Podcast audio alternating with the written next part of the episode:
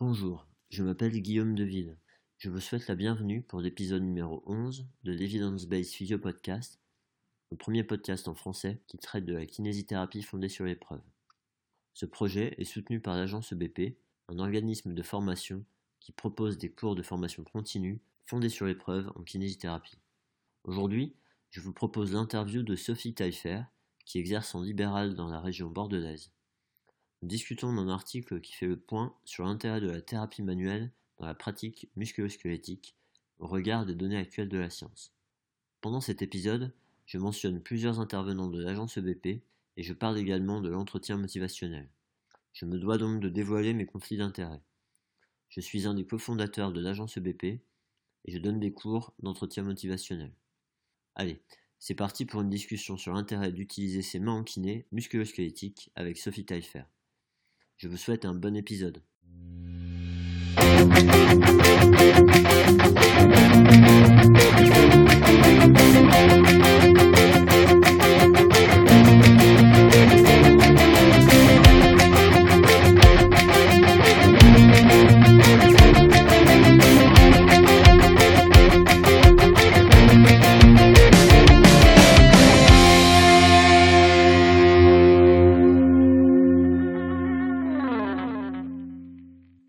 Bonjour à tous et bienvenue pour ce nouvel épisode de l'Evidence Based Physio Podcast. Donc euh, aujourd'hui j'ai la chance de recevoir Sophie Taillefer. Salut Sophie. Salut. Comment tu vas? Très bien, merci et toi? Ben écoute, ça va, ça va. Un tout petit peu malade, j'espère que ça va pas, pas trop s'entendre, euh, mais ça devrait aller. Euh, alors Sophie, est-ce que tu veux bien me présenter à tout le monde s'il te plaît? Alors, euh, je m'appelle Sophie Taillefer, je, je, suis kiné, je travaille dans la région de, de Bordeaux, dans, dans, la commune d'Esine. Euh, je suis euh, en libéral, j'exerce à domicile et euh, mon cabinet. Euh, j'ai choisi de me spécialiser. Alors, je sais qu'on peut pas tellement utiliser le terme spécialisé, mais bon, je fais une formation longue en thérapie manuelle orthopédique. Oui. voilà, que j'exerce au cabinet. Et, euh, et, je fais beaucoup de domicile aussi.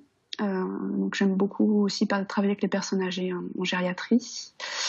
Euh, voilà, je suis aussi euh, secrétaire de l'association OMT France, euh, dans laquelle je suis depuis euh, presque cinq ans. Et je donne quelques cours à l'école de, de, kiné de Bordeaux, voilà, en cinésiologie, anatomie fonctionnelle, en première année, ou deuxième année. Euh, et puis voilà. Ok, très bien. Merci. ça doit te prendre un peu de temps tout ça Ouais. ouais, ouais, mais bon, c'est enrichissant. Tout est enrichissant. Bah, quand on est passionné en général, on, ouais, aime bien de s'arrêter. Ouais. mais bon, j'en connais d'autres qui font beaucoup de choses aussi. C'est vrai Ouais, il paraît. Il paraît qu'il y en a d'autres. Ok, bon ben, je te remercie pour, euh, pour cette présentation. Euh, alors, du coup, ouais, toi, tu es euh, avant tout une clinicienne, hein, et euh, je suis content, je suis content de pouvoir alterner un petit peu en termes d'intervenants sur mon podcast. On a eu, on a eu Mathieu Gaiman, par exemple, bah, qui est du même coin, hein, qui est vers Bordeaux, enfin qui est à Bordeaux, mhm. qui est moins dans la clinique. Donc là, c'est bien, c'est bien. Ça nous fait de l'alternance, ça va être ça va être chouette. alors, qu'est-ce que tu as choisi comme article pour l'épisode? Alors, moi, j'ai choisi un article qui date euh, de l'année dernière, en fin 2017. Euh, il s'appelle, euh, alors, ne te moque pas de moi pour l'accent, Reconceptualizing Manual Therapy Skills in Contemporary Practice. Euh, c'est un article original dans le Musculoskeletal Science and Practice mhm. euh, qui a été écrit par euh, Martin Rabé, Toby Hall, euh, Claire Hébron, puis d'autres euh, co-auteurs euh, dont les noms sont un peu compliqués. Euh, voilà, c'est un article en fait qui parle de, de la place de la thérapie manuelle euh, aujourd'hui. C'est un sujet qui est assez controversé. Euh, régulièrement sur les réseaux sociaux, il y a, il y a quand même des gros débats entre le hands-on et le hands-off. Et moi, comme je suis dans une formation en thérapie manuelle orthopédique, c'est quelque chose que je continue d'apprendre. Là, je suis encore en cours de formation. Euh, c'est un, un, sujet qui m'a intéressée, euh, bah, pas, comme tout le monde, en fait, je me questionne. Hein, j'ai envie de prodiguer les meilleurs soins à, mes patients et j'ai pas envie de, de, me lancer dans quelque chose qui, en fait, se révélerait pas suffisamment efficace, en fait. Donc en fait, cet article était intéressant parce que ça, ça permettait de, de, restituer un petit peu le rôle de la thérapie manuelle dans l'évaluation et dans le traitement. En fait, ça t'a permis de faire le point sur euh, la, pertinence du temps que tu accordes à cette formation que tu fais en ce moment. Oui, voilà. Alors en fait, alors qu'il faut rappeler, je sais qu'on a tendance à se répéter, mais euh, tout le monde a, a pas forcément les, infos, mais la thérapie manuelle orthopédique, c'est un, c'est une, spécialité. Alors le terme est un peu, on trouve qu'il est un petit peu impropre il est un petit peu dépassé comme terme parce que ça, ça renvoie à beaucoup de thérapies manuelles. Mais euh, la, la, TMO, au final, c'est, c'est de la kiné, c'est une expertise euh, dans le musculo-squelettique. Et c'est vrai que dans la formation, on apprend énormément à utiliser nos mains et la thérapie manuelle, mais euh, c'est pas que ça.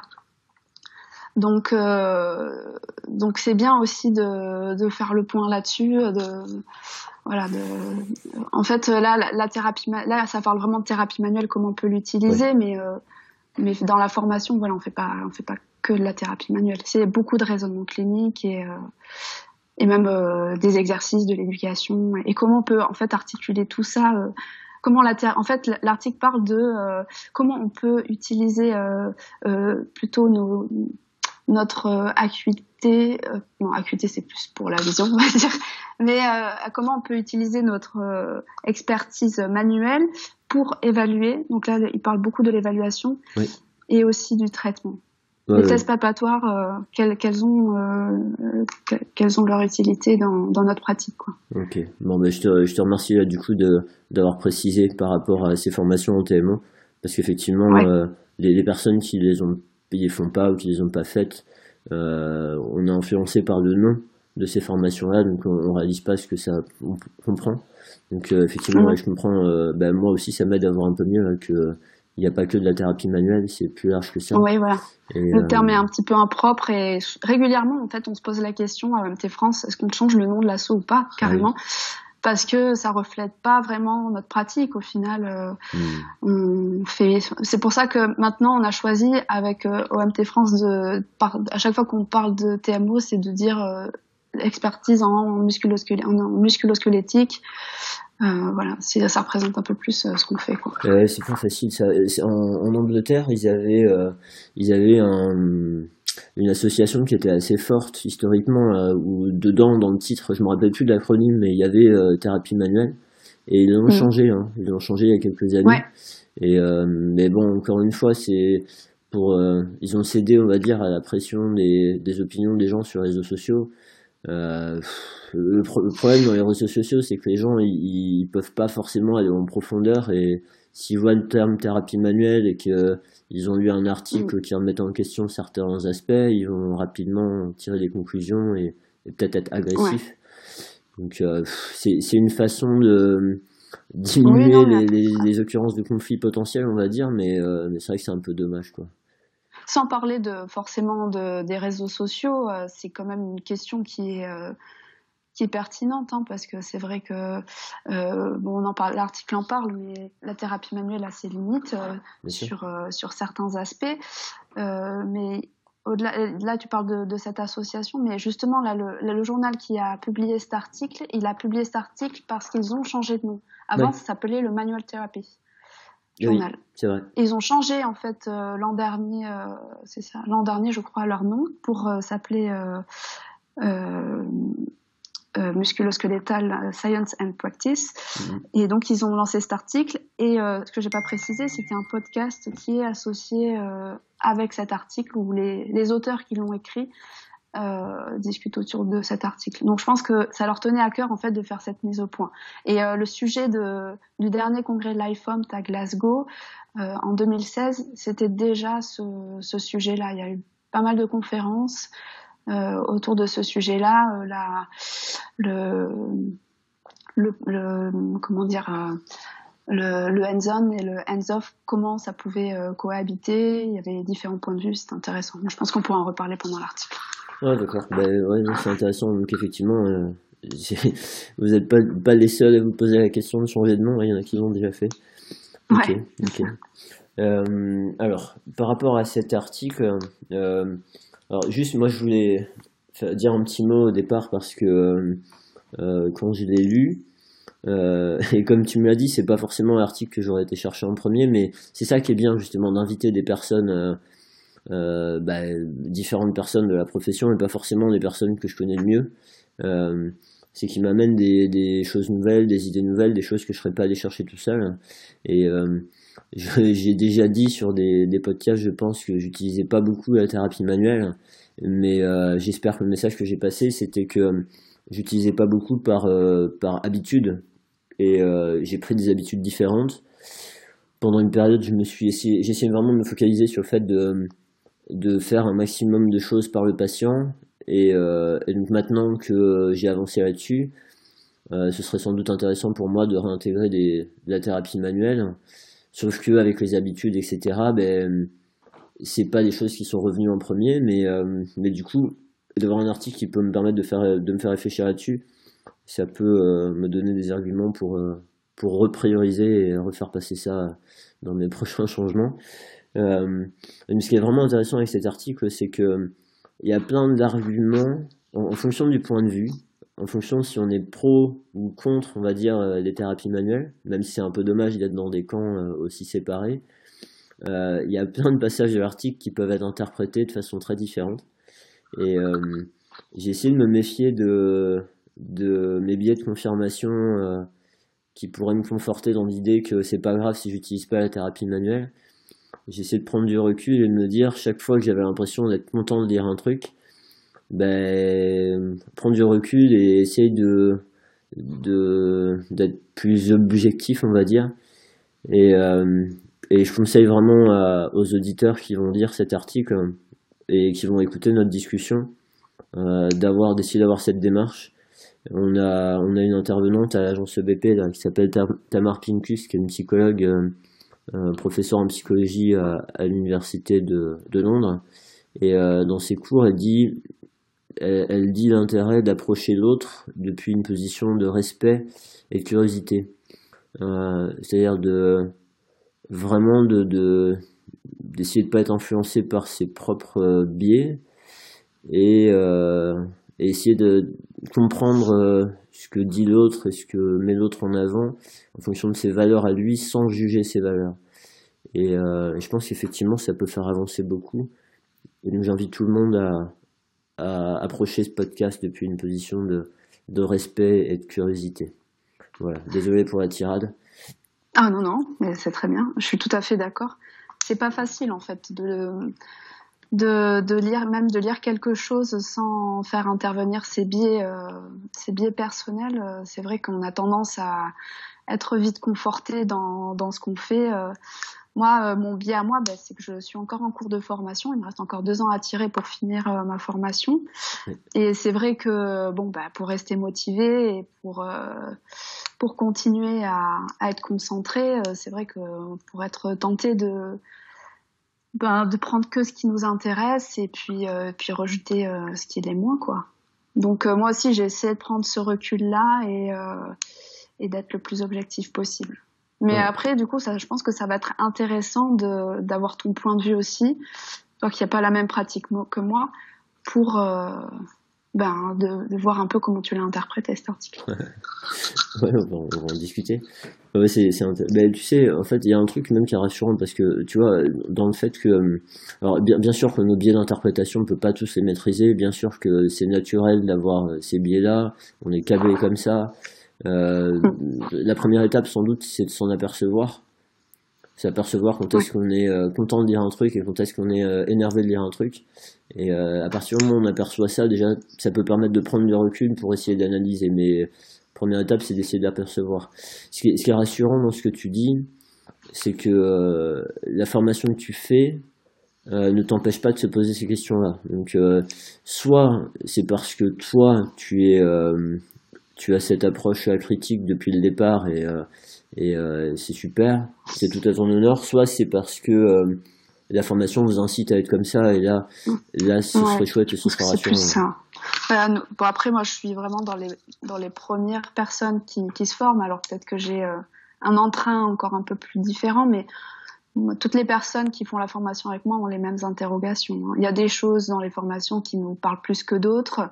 Et, ce qui est aussi rassurant, c'est que dans nos formations, régulièrement, il y a des choses qu'ils qui enlèvent, il y a des choses qu'ils rajoutent. Le contenu, le contenu euh, est modifié euh, en permanence, en fait.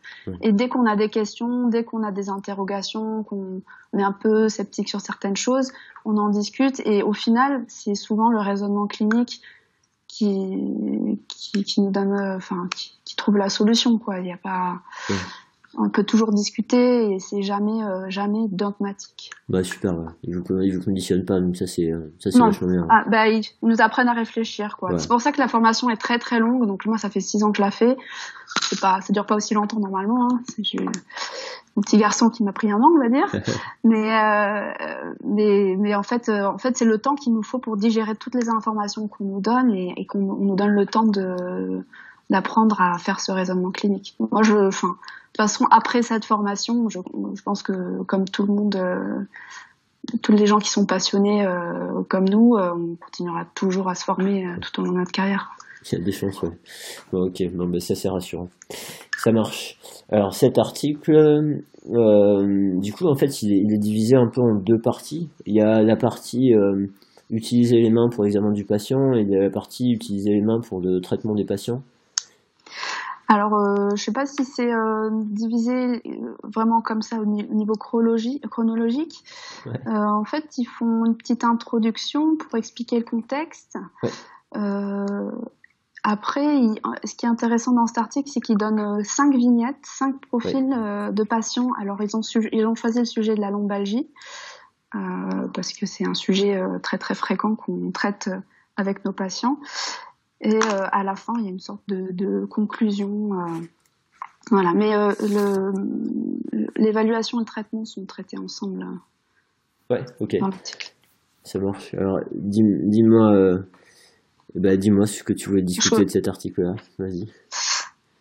Alors, ben, au départ, donc dans l'introduction, euh, commence, euh, les auteurs commencent euh, donc à parler du contexte. Donc, comme je le disais au début, euh, c'est vrai qu'on est dans, dans une dans une période où il y a il y a une, une grande opposition entre le hands-on et le hands-off. Donc hands-on quand on utilise les mains, donc la thérapie manuelle en fait partie, et le hands-off euh, c'est plus euh, tout ce qui est côté éducation à la douleur, euh, côté exercice. Tu me dis si je me trompe ou si tu as un, un, point de vue différent. Euh, ouais, à peu près, pour être assez assez synthétique. voilà. Donc en fait, ils expliquent que il y a, certaines études qui montrent que la thérapie manuelle traitée seule euh, a peu d'efficacité, ou en tout cas, elle a autant d'efficacité que d'autres d'autres interventions utilisées seule, elle aussi. Et euh, en fait, il y a beaucoup de critiques de la thérapie manuelle par rapport à ce type d'article. Euh, mais bon, ce qui rappelle, c'est que souvent ces, euh, euh, méthodes, ces, études-là, elles ont euh, des, des, des, problèmes méthodologiques et euh, notamment, ils ont trouvé une méta-analyse qui comprend 48 articles qui montre que si on, en fait, on combine euh, les, tests euh, manuels avec les, tests de provocation, euh, d'autres tests cliniques, là, la fiabilité, elle augmente beaucoup. Donc, en fait, la thérapie manuelle, que ça soit en, en examen ou en traitement, c'est juste une partie de notre de notre raisonnement.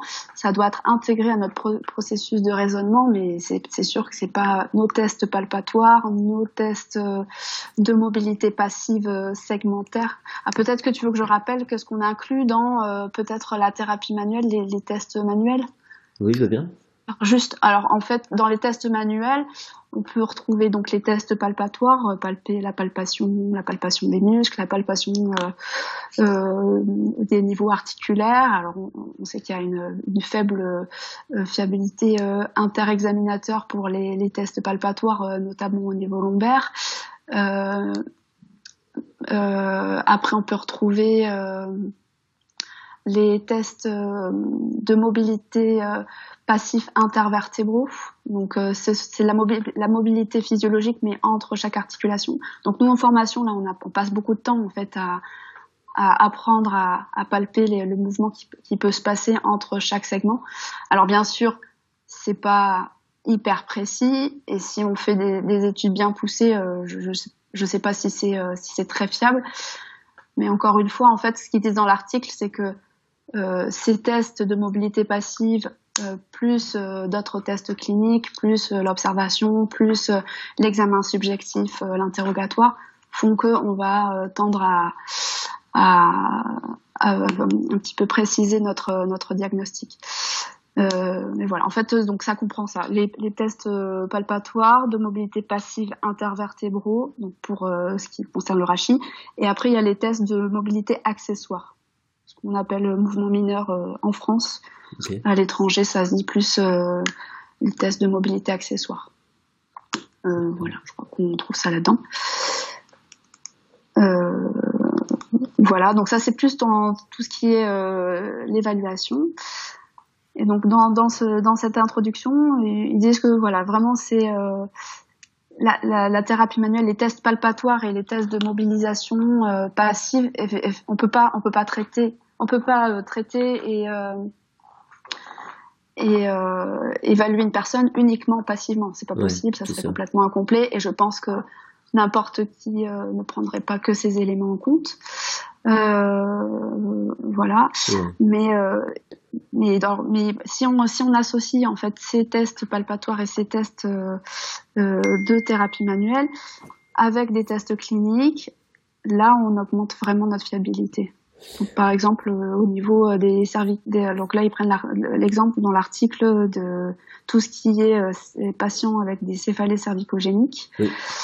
Euh, il y a le test de flexion crânio-cervicale si tu vois que le oui. ou, flexion complète plus rotation. Donc ça, c'est un test, euh, c'est un test euh, considéré comme euh, euh intersegmentaire. Donc ça, si on, si on l'ajoute avec d'autres tests cliniques, la fiabilité, elle est quand même importante. Ouais. Souvent, en fait, par rapport à ça, un des exemples qui est pris, c'est le test de Lachman au niveau du genou. C'est-à-dire qu'on va pas faire un Lachman à tous les gens qui ont mal au genou. Euh, enfin en théorie, même si je pense que ça doit arriver assez régulièrement. Mais, euh, mais un Lachman, son résultat, il va être interprété en fonction de, bah, du patient qu'on a en face de nous, de son mécanisme lésionnel, euh, de sa plante fonctionnelle, de ses douleurs, peut-être ses localisations douloureuses, etc. Donc il y a tout un tas d'informations, euh, ses déficits fonctionnels, tout ça, tout un tas d'informations qui vont faire que le test de Lachman va être intéressant à, inclure. Et euh, même si c'est un test de, euh, ben, comment t'appellerais ça du coup, de mouvement mineur? Non. Oui, oui, ça pourrait être un glissement antérieur. Ouais, c'est ça. Ok. De la fémorotibiale, oui, oui, c'est ben, les mêmes, c'est les mêmes tests de mobilité. Euh, de mobilité accessoire du genou, oui. Oui, c'est ça. Et donc, du coup, ben, même si c'est un test euh, manuel de, de, mobilité accessoire, du coup, il a vraiment une grande valeur quand il est combiné à d'autres informations. Et euh, par contre, euh, ben, on va pas forcément s'amuser à le faire à une personne qui a pas qui a pas toutes ces autres informations là. Ou si on le fait, on n'en retirera pas du tout la même euh, même qualité d'information. Tout à fait. Et, ce qu'ils disent, euh, ils disent un peu plus loin dans l'article, mais euh, en fait, le, problème en fait de cette opposition hands-on hands-off, c'est que bah, de plus en plus, là, en fait, les il y a un peu moins d'apprentissage au niveau de, cette faculté de pouvoir palper palper les articulations, palper euh, les muscles, savoir mobiliser une articulation. Comme il n'y a pas, des études reportent pas beaucoup de fiabilité, peut-être ça peut être euh, un peu moins enseigné et ça, ça quand même ça nécessite un certain savoir-faire il faut une répétition il faut euh, il faut le pratiquer en fait pour sentir euh, ce qui est normal ce qui est pas normal donc c'est sûr que moins on va pratiquer les choses et moins on va être susceptible de de, de de réaliser de, de, bonnes techniques quoi. Le test de Lachman, si, si on le réalise pas régulièrement, si, moi, je, moi je, me force à le faire régulièrement, même si j'ai pas vraiment de traumato euh, dans mon cabinet, euh, parce que je sais que le jour où je risque d'avoir quelqu'un, j'aurai moi ma bibliothèque de sensations, on va dire, pour me dire ah ben oui ça c'était un, un, mouvement qui est vraiment pas normal, il est bien trop bien trop lâche. La sensation de fin de mouvement, elle est souple, elle est elle est retardée par rapport à toutes les autres personnes que j'ai testées avant. Donc en fait, c'est ce qu'il dit, c'est que le, le, le, risque, c'est à force de, de, réduire les temps d'apprentissage euh, dans, la, dans, dans ces tests-là, on risque de, de perdre en fait euh, des informations tout simplement. C'est juste des informations qu'on perd quoi. Ouais, c'est sûr. En, termes en termes d'informations, ouais. Mais après, après, il y a un choix à faire, je pense, parce que euh, l'idée, c'est, euh, tu vois, dans, dans, le cas, dans le cas du Lachman, si on y reste un peu dessus, hein, euh, l'idée, c'est que effectivement, moi, j'ai une période où je voyais pas mal de genoux. Euh, après, ça fait un ou deux ans, j'en vois beaucoup moins. et c'est vrai que peu de fois où ça m'arrive de faire un Lachman, en termes de certitude, je me sens plus en difficulté. Euh, après, bon, ce que je me dis, c'est que souvent, il va, il va avoir affaire à un chirurgien qui, lui, fait ça euh, vraiment plusieurs fois par jour, depuis des années.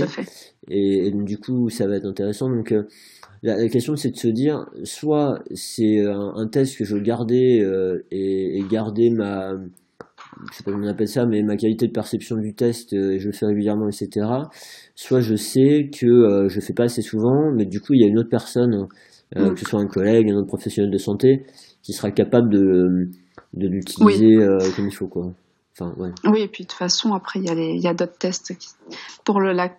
Enfin, quand, quand vraiment on suspecte un, un, problème de croisée, euh, une IRM est faite et généralement, ça, c'est notre gold standard. Bien sûr, bien sûr. non, non, oui, c'était un Oui, oui, je suis tout à fait euh, d'accord. Après, c'est vrai que ça dépend. Enfin, je te dis, moi, je le, je le, le Lackman typiquement je le fais pas je le fais pas tout le temps hein, surtout s'il n'y a pas de notion de traumatisme je le fais pas je le fais jamais hein, euh, pas enfin pas pas souvent mais euh, mais des fois je me dis il faut il faut il faut, quand même se forcer euh, à le faire un petit peu pour continuer à à savoir un, petit peu quelle est la, la, la norme pour ce type de ouais. de, mouvement quoi ouais, je comprends ouais. ok donc ça, ça par rapport à, l'évaluation. Euh, Qu'est-ce que j'avais vu d'autre moi? En fait, ouais, il, il sert vraiment des, des cinq euh, cas cliniques différents. Et euh, ce qui est assez intéressant, alors on va peut-être les détailler un petit peu, juste, mais ce qui est assez intéressant là-dedans, c'est que ils présentent pas cinq cas cliniques où la thérapie manuelle va être pertinente. Quoi. Ils en présentent euh, en fait, au final, sur les 5, il y en a deux et demi où ça, ça peut être envisagé, quoi. Et, euh, ça. Ouais, et ça, ça rejoint en fait ce que tu disais. C'est-à-dire que c'est un, un, outil qu'on a parmi euh, plein d'autres, que euh, si on l'utilise pas régulièrement, ben, il sera moins performant. Et, et donc, du coup, bah, il y a tout un tas de patients où si on l'a pas, c'est pas grave.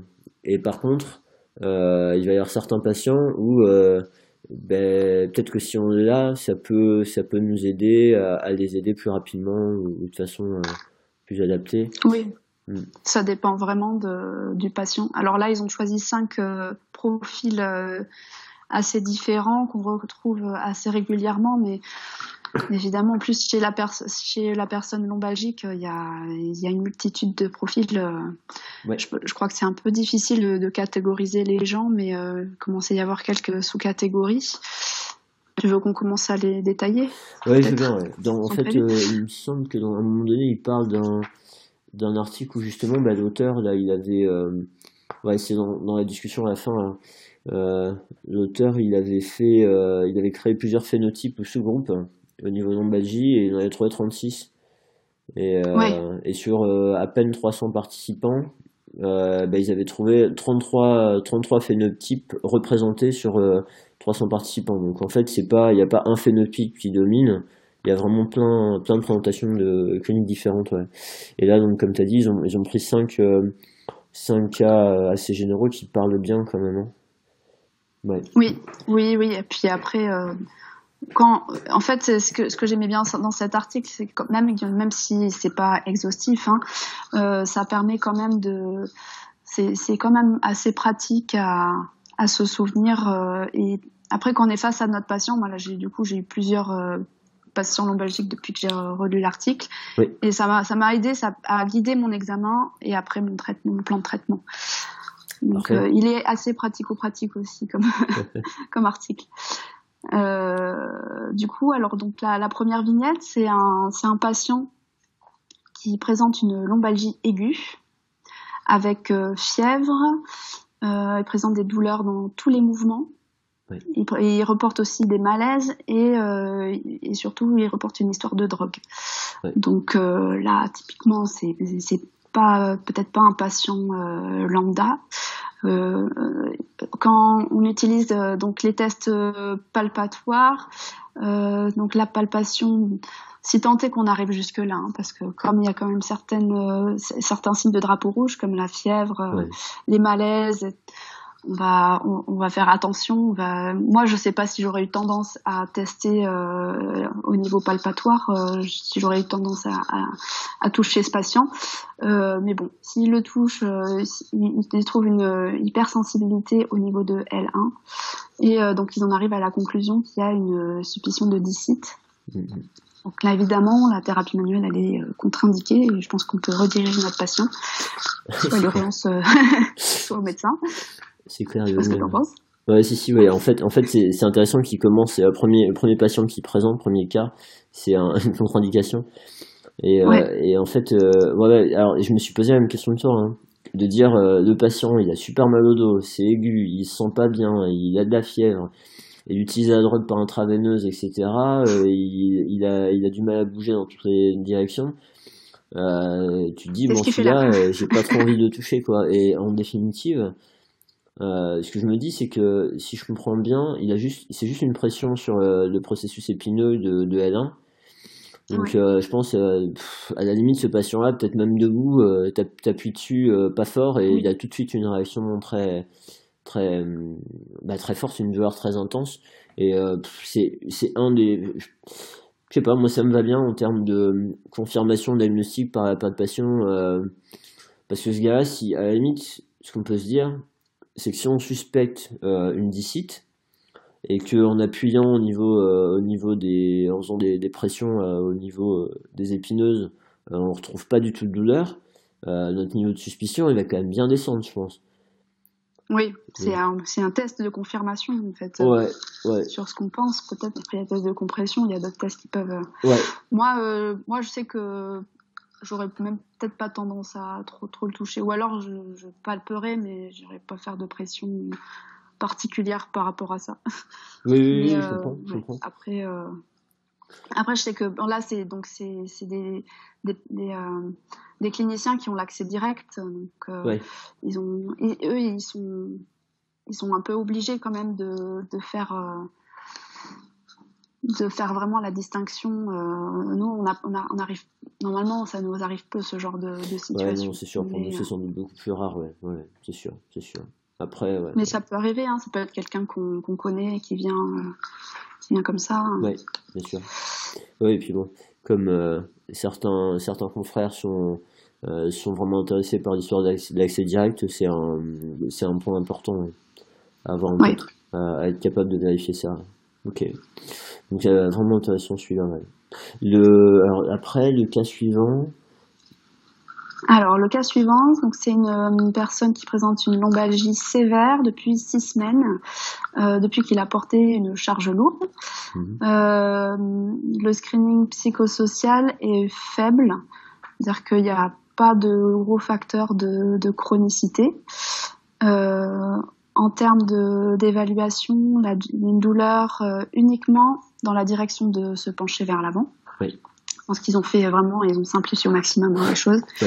Euh, là, y a, et au niveau euh, des tests palpatoires, euh, il y a une, hyper, une sensibilité L4, L5 à droite. Donc quand, quand ils disent à droite, je pense que c'est vers la vers le processus transverse et donc les muscles qui s'y accrochent.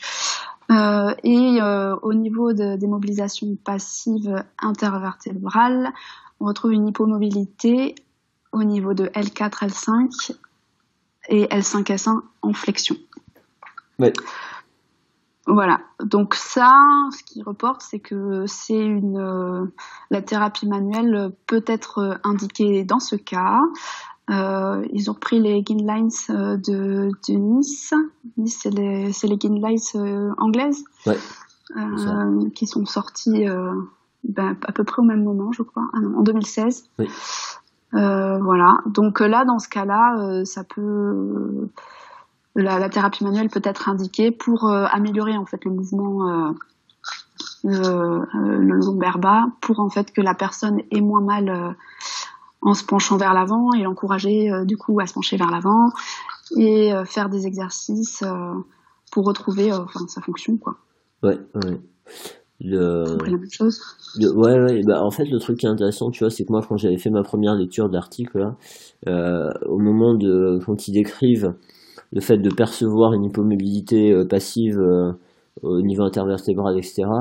Euh, je m'étais dit, mais attends, est-ce que c'est fiable ce truc-là? Tu vois, avec mon biais de j'utilise pas. Et, euh, et, après, du coup, là, en, y retournant, euh, en relisant plus calmement, enfin, moins vite, j'ai bah, relié à ce qui était dit en introduction, ce qu'on a dit tout à l'heure, c'est que, en fait, ça va être intéressant par rapport à toutes les informations qu'il y a avant.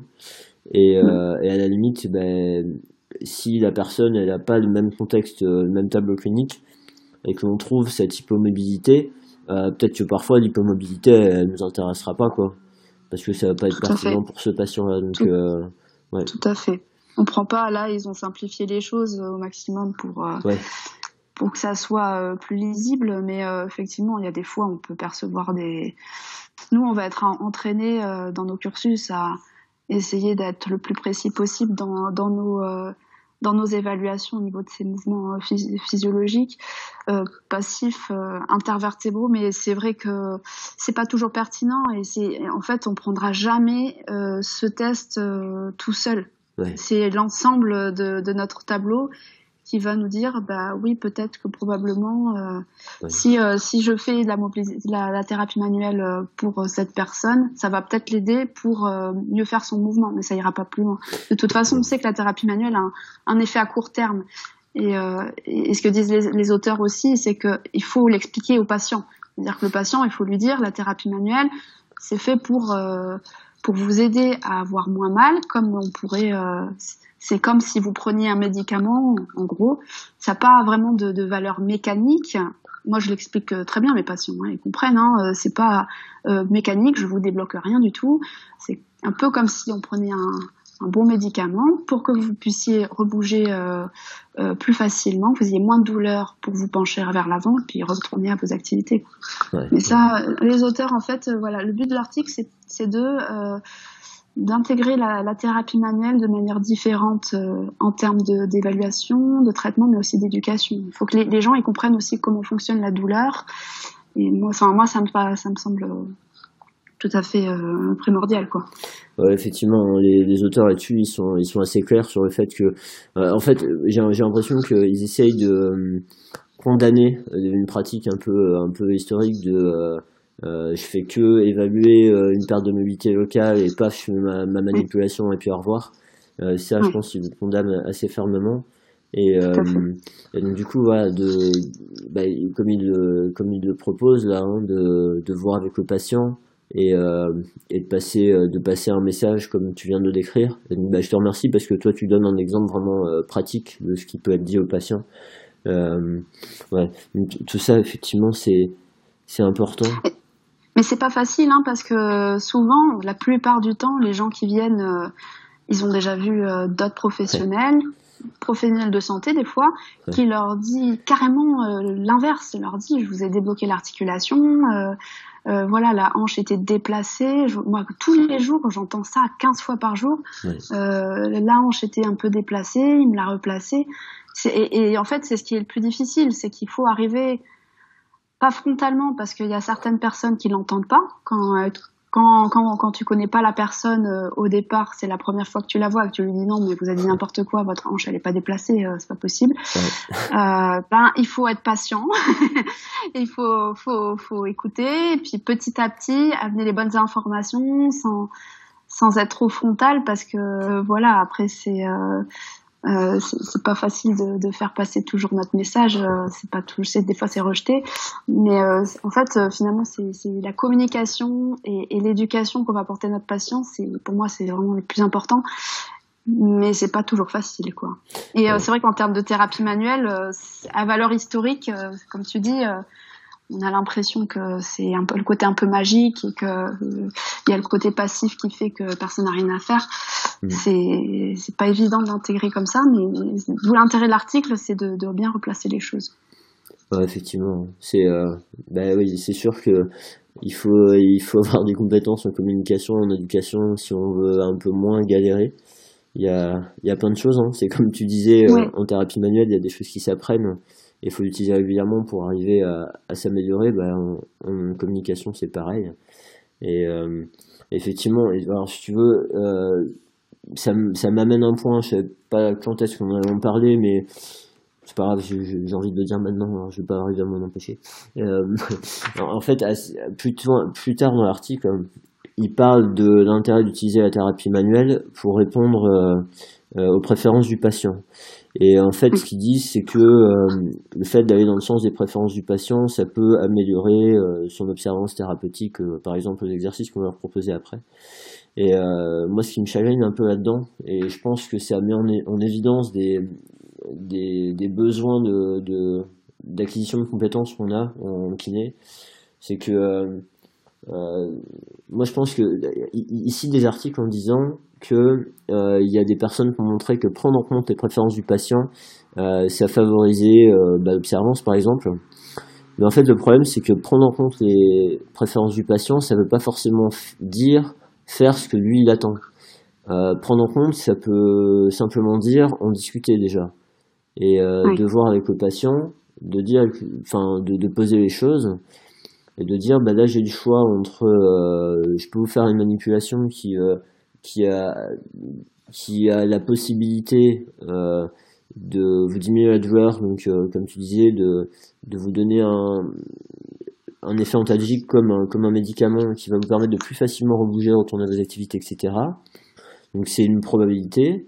Euh, et alors la, seule chose, c'est que derrière, si je fais ça et que votre problème se reproduit, euh, vous risquez d'avoir besoin de moi. Euh, de l'autre côté, je peux, on peut essayer de trouver des choses ensemble que vous allez faire par vous-même. Euh, peut-être que ça prendra plus de temps pour vous aider ou pas. Ouais, mais là, ah, Attends. oui, pardon. Peut-être que ça prendra plus de temps pour vous aider ou pas. Et, euh, et, si jamais votre problème se reproduit, par contre, vous avez peut-être plus de chances euh, de vous débrouiller par vous-même après.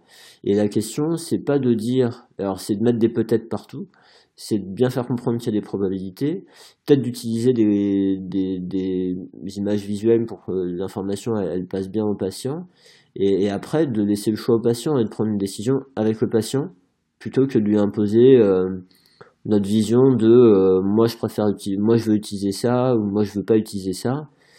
Et euh, ouais, qu'est-ce que tu en penses oui, oui, non, tout à fait. Non, mais si, je suis, d'accord avec toi. Euh, dire que si on écoute le, patient, peut-être que lui va préférer toujours un traitement passif. Et alors qu'il faut lui apporter quand même la connaissance euh, des, des différents effets de, des techniques qu'on peut lui apporter. C'est ce que tu ce que tu veux dire? En fait, c'est ça en fait. Si tu veux l'effet à court terme, l'effet à long terme. Ouais. Après, c'est juste que moi ça c'est pas opposé. Alors moi je propose toujours. Hein, J'impose jamais euh, ce que ce que je vais faire avec le patient. Je lui explique ce que je compte faire. Euh, je lui demande s'il si, est d'accord, si ça lui convient. J'essaie d'être le plus plus exhaustif possible. Euh, mais l'un n'empêche pas l'autre. On peut faire une manipulation pour faciliter le mouvement et de toute façon, cette, cette manipulation, cette mobilisation sera toujours suivie d'exercices et de choses pour que la personne puisse, euh, puisse se débrouiller toute seule. Hein. Moi, les, les séances, comme, euh, elles se passent comment euh, à mon cabinet? C'est-à-dire que je, je, je, leur propose, quand, y a, quand la thérapie manuelle est indiquée, je peux faire un peu de thérapie manuelle pour euh, les aider à avoir moins mal à court terme pour qu'ils puissent rebouger euh, plus rapidement, mieux. S'il y a du renforcement musculaire à faire, on en fait. Et euh, surtout, beaucoup, beaucoup d'éducation. Ils repartent toujours avec un programme d'exercice à la maison pour, pour que ça, ça s'améliore. quoi. Mais l'un n'empêche pas l'autre. Non, non, non, non. en, fait, ce que, ce que tu, ce que tu décris, c'est ce qui est bien décrit dans l'article. Hein. Et là, l'idée, c'était pas de dire je fais juste une manipulation et puis après, tant pis. L'idée, c'est de, de, dire je peux vous faire ça pour vous aider à. Enfin, pour qu'on ait plus de chance sur les exercices que je vous proposais après passe. Ça te va mieux, ça? Ouais. Ouais. ouais, ouais, ok. Mais c'est ce que je voulais dire. Hein. J'ai mal exprimé, excuse-moi. Mais en, fait, c'est soit c'est ça, ou soit c'est on peut chercher un exercice que d'emblée vous allez faire vous-même et vous aurez peut-être pas besoin de moi. Et, euh, et en définitive, tu sais, il y a, aussi un alors, il y a une chose importante aussi, c'est que là, on n'est pas en train de, je suis pas en train de discuter de ta pratique à toi. Alors, c'est intéressant que tu nous parles de ta pratique. Juste, euh, c'est plutôt une réflexion générale hein, sur euh, la façon d'utiliser tout ça. Et, euh, et, donc, ne vois surtout pas ce que je dis comme une remise en question de ce que tu fais. Ah non, pas du tout. C'est pas, le cas. J'espère que tu, ne euh, me prendras pas ah, comme non, ça. Non, non, il n'y a pas, pas de problème. Non, non, pas du tout. Euh, c'est pas non plus ce que je voulais faire passer comme non, Non, non, en fait, si je mettais en évidence par rapport à la façon dont les auteurs l'expriment, notre euh, notre manque. Mais moi aussi j'ai un petit peu j'ai un peu réfléchi quand ils ont parlé de à ce passage-là. Ouais. Et ça m'a rappelé en fait un autre, une autre chose que j'avais entendu euh, au congrès de Glasgow. Euh, c'est vraiment c'est plus euh, le côté alliance thérapeutique. En fait ils veulent. En fait les gens s'attendent ça, je crois que c'est bon. Je ne saurais pas te dire l'étude, mais euh, les gens s'attendent à être examinés physiquement. Les gens, ils s'attendent à ce qu'on les touche, ils s'attendent à, à, ce que on, vraiment on, on, les examine. Et quand euh, ils, ils, font, ils sont face à euh, un, un, médecin, parce que des fois, je ne sais pas si ça t'arrive, mais des fois, euh, euh, les patients ils disent ah mais il m'a pas examiné, il a pas, ça a duré cinq minutes, il est resté derrière son bureau et puis ils n'ont pas la sensation d'avoir été complètement écoutés en fait. Et donc euh, en fait, je pense qu'ils reportent surtout ça au niveau euh, au niveau de l'article et euh, ça, ça a été pas mal aussi abordé au congrès de l'iPhone à Glasgow. Alors, alors tu vois, par rapport à tout ça, en fait, ça va ça va rejoindre un autre point. Le, L'idée, euh, c'est de bien vérifier à qui on a affaire et avoir une idée de quelles sont les attentes du patient. Parce que tu vois, ce que tu disais tout à l'heure, ce qui reflète euh, bah, des croyances des thérapeutes, c'est que euh, la majorité des patients, ils ont tous envie qu'on leur fasse pour eux. parfois, quand on demande, et puis parfois même les patients, ils disent d'abord, ils n'ont pas envie qu'on les touche. Quoi parce qu'ils ont des expériences vraiment négatives pour eux, pour des proches. On les a manipulés, ça, ça, leur a fait vachement mal. Et en fait, eux, pour eux, là, leur système nerveux, la manipulation ou la mobilisation, je parle de manipulation, mais euh, elle va peut-être être plus perçue comme une, euh, un danger potentiel. Et peut-être que la réponse douloureuse et les symptômes euh, vont être susceptibles d'augmenter. Donc, euh, d'avoir une idée de quelles sont les attentes des patients, ça peut permettre de faire le tri parce que même si peut-être qu'une majorité de patients euh, s'attend et, souhaite se faire manipuler, euh, si on reste à une pratique adaptée à chaque individu, euh, et que du coup on part sur la manip pour tout le monde, il va y avoir des gros manqués quoi. Et, de la même manière, le fait d'examiner un patient physiquement ou pas, l'idée c'est que tu vois, ce que tu as dit, c'est euh, le patient, il dit, la personne, elle a passé 5 minutes, euh, elle, elle a même pas pris le temps de m'examiner. Si tu es avec une personne et que tu as un bilan, une discussion qui peut durer une demi-heure, voire une heure, et que tu l'as pas examiné physiquement, ou peut-être tu l'as fait bouger, mais tu l'as pas, tu l'as pas touché, euh, parfois ce patient-là, il va avoir l'impression d'avoir été plus pris en compte qu'un patient qui a été juste touché pendant un quart d'heure, tu vois. Donc il y, a vraiment, il y a vraiment différentes dimensions. Donc euh, l'idée, moi je pense qu'il faut pas, il faut pas avoir un choix tranché entre euh, prendre le temps de discuter ou prendre le temps de toucher. Euh, je pense que euh, il faut avoir les capacités de faire ressortir ce qui est important pour le patient et ce qui est important nous dans notre raisonnement clinique. Hein, faut pas laisser ça de côté. Après, proposer au patient ce qui est important pour notre raisonnement clinique. Et si jamais ça ne correspond pas à ses attentes, en discuter avec lui et se mettre d'accord de on le fait, on ne le fait pas. Euh, voilà, mais au moins qu'on s'assure que le patient il décide en connaissance de cause en fait. Ça rejoint euh, le principe de choix éclairé dont, on parlait juste avant. Oui, oui, complètement. Mais de toute façon, oui, les préférences du patient vont se dessiner. Pour ça que dès le départ, il faut quand même euh, bien euh, faire un entretien quand même euh, assez. Enfin, moi, je sais que je passe au, moins une demi-heure à, oui. à discuter avant de, avant de faire un examen, mais. mais après, c'est peut-être pas le cas de tout le monde n'a peut-être pas le temps de faire, passer autant de temps. mais oui, oui, c'est important non, non, je suis tout à fait d'accord. Ça dépend, ça dépend du patient, ça dépend de, plein de choses. C'est ça. Et en fait, en fait, souvent, souvent, on est coincé. C'est pas, c'est pas par, euh, souvent, c'est par des pratiques historiques, mais euh, c'est pas parce qu'on n'a pas envie de le faire, mais souvent, c'est qu'on n'a pas les compétences, on n'est pas formé à ça, quoi. Et ça, et mm. vraiment, ça transpire dans, dans, dans, pas mal de domaines sur certains articles, etc.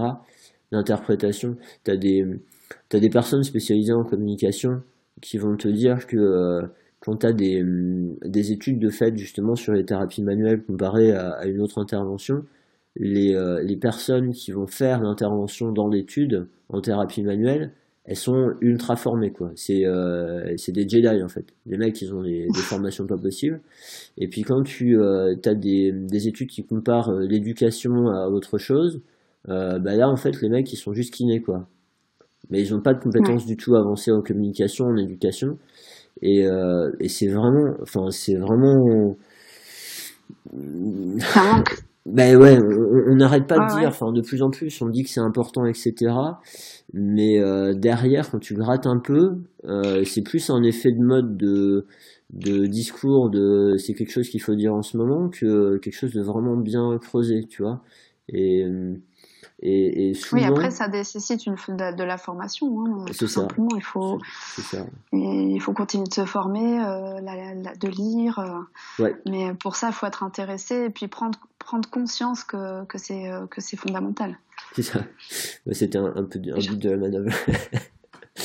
Mais c'est un peu un but d'en parler de cette manière-là, de, de, prendre conscience que c'est des choses ah oui, oui, qui peuvent vraiment nous faciliter la, moitié du travail, à mon avis. Enfin, j'ai pas de proportion à donner, mais. Oui, euh, non, non, mais euh, ouais, mais ça peut vraiment nous faciliter la vie, quoi. C'est, c'est surtout ça, et puis, et puis, euh, et puis, nous rendre plus pertinents avec nos patients et, et nous coûter moins d'énergie à la fin de la journée, quoi. Ok. Ouais. Bon, alors on a bien dérivé, mais bon, ça c'est normal. Hein. C'était prévu, je crois. Ouais, ça fait à chaque fois. Donc en fait, vu que le dénominateur commun c'est moi, t'inquiète pas. Non, non, mais tu as dit ce que tu as à dire. Ouais. non, non, euh, si tu veux, on peut continuer avec la troisième vignette. Je veux bien. Alors, euh, c'est là, c'est donc on part sur euh, une personne qui est lombalgie chronique depuis 10 ans. Donc, il n'y a pas du tout la même, le même portrait, qui a un, comment dire, un comportement de peur-évitement important. Donc, il a peur, peur de se pencher vers l'avant, peur de, peur de bouger beaucoup.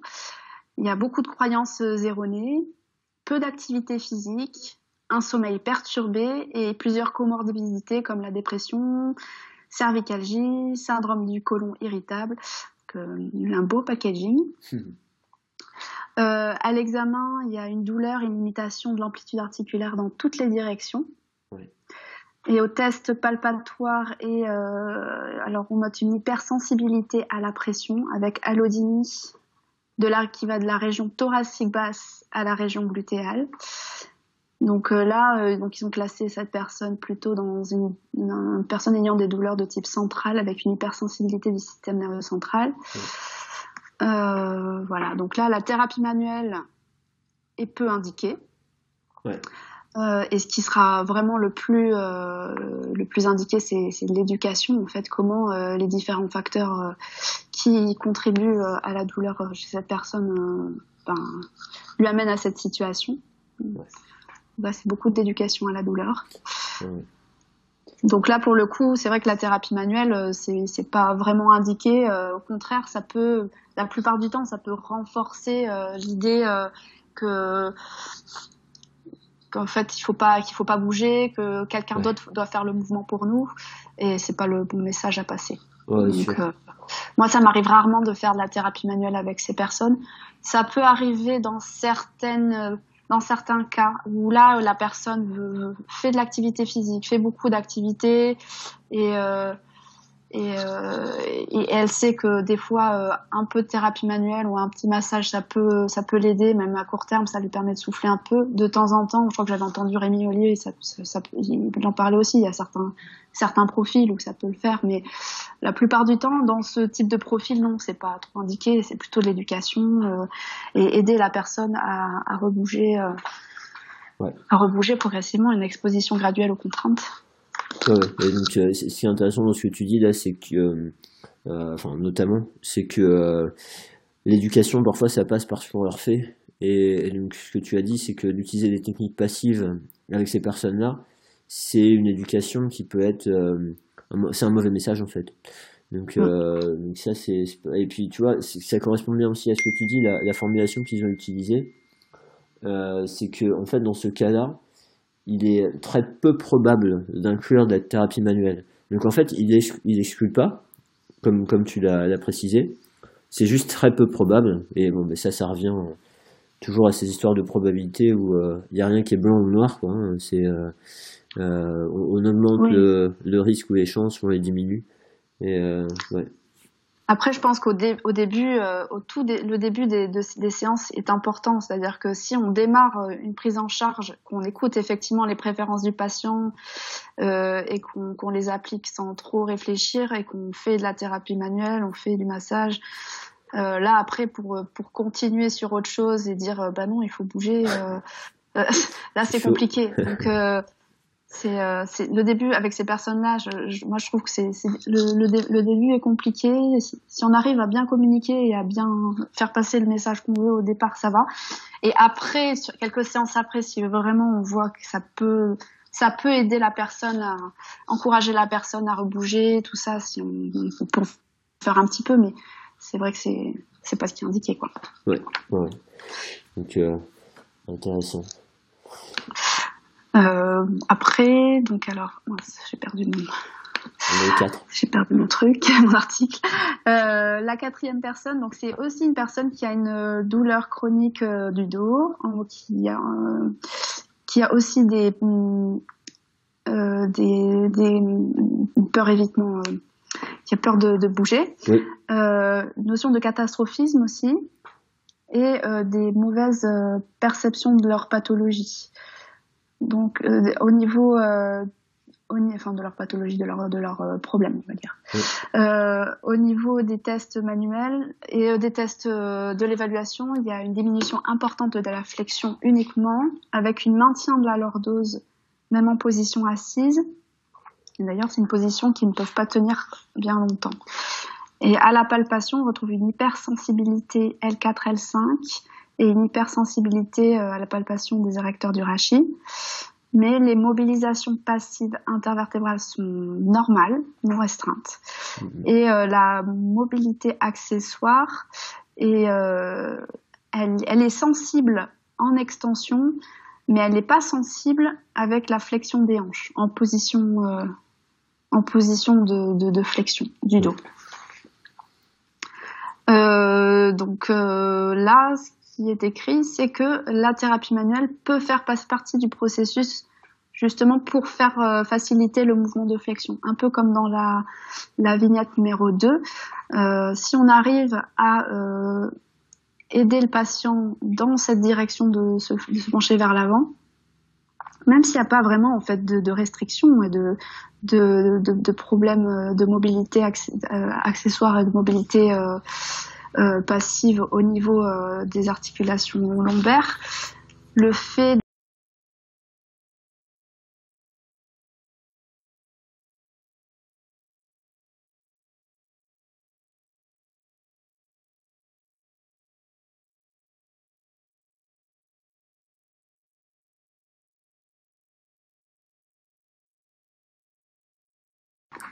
Ouais, ouais, là c'est clairement euh, mon patient qui, euh, qui, on va dire, qui a son système nerveux qui le maintient en extension parce que il considère que c'est dangereux de partir en flexion à ce niveau-là.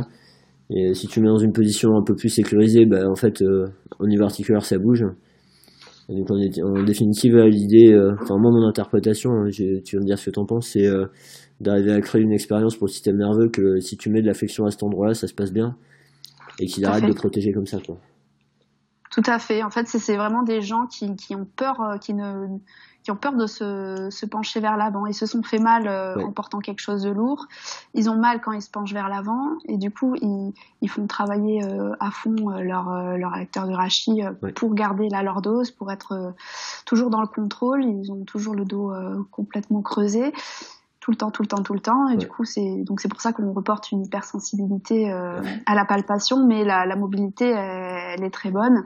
Donc là aussi, l'éducation va être primordiale, hein, leur dire mhm. que que tout fonctionne euh, normalement, que c'est très sensible parce que ça travaille tout le temps, euh, mais euh, mais que voilà le, le fait de d'accompagner un petit peu ce mouvement avec euh, alors il y a les techniques de Mulligan mais peut-être qu'il y a d'autres techniques qui peuvent aider d'autres techniques manuelles ou pas, hein, qui peuvent aider, euh, n'est-ce pas, qui peuvent aider euh, à, à, faire euh, à faire ce, ce, mouvement. Et donc, en fait, là, le, le, travail avec ce patient, ça sera surtout de un réentraînement au, au, mouvement, notamment de flexion, quoi.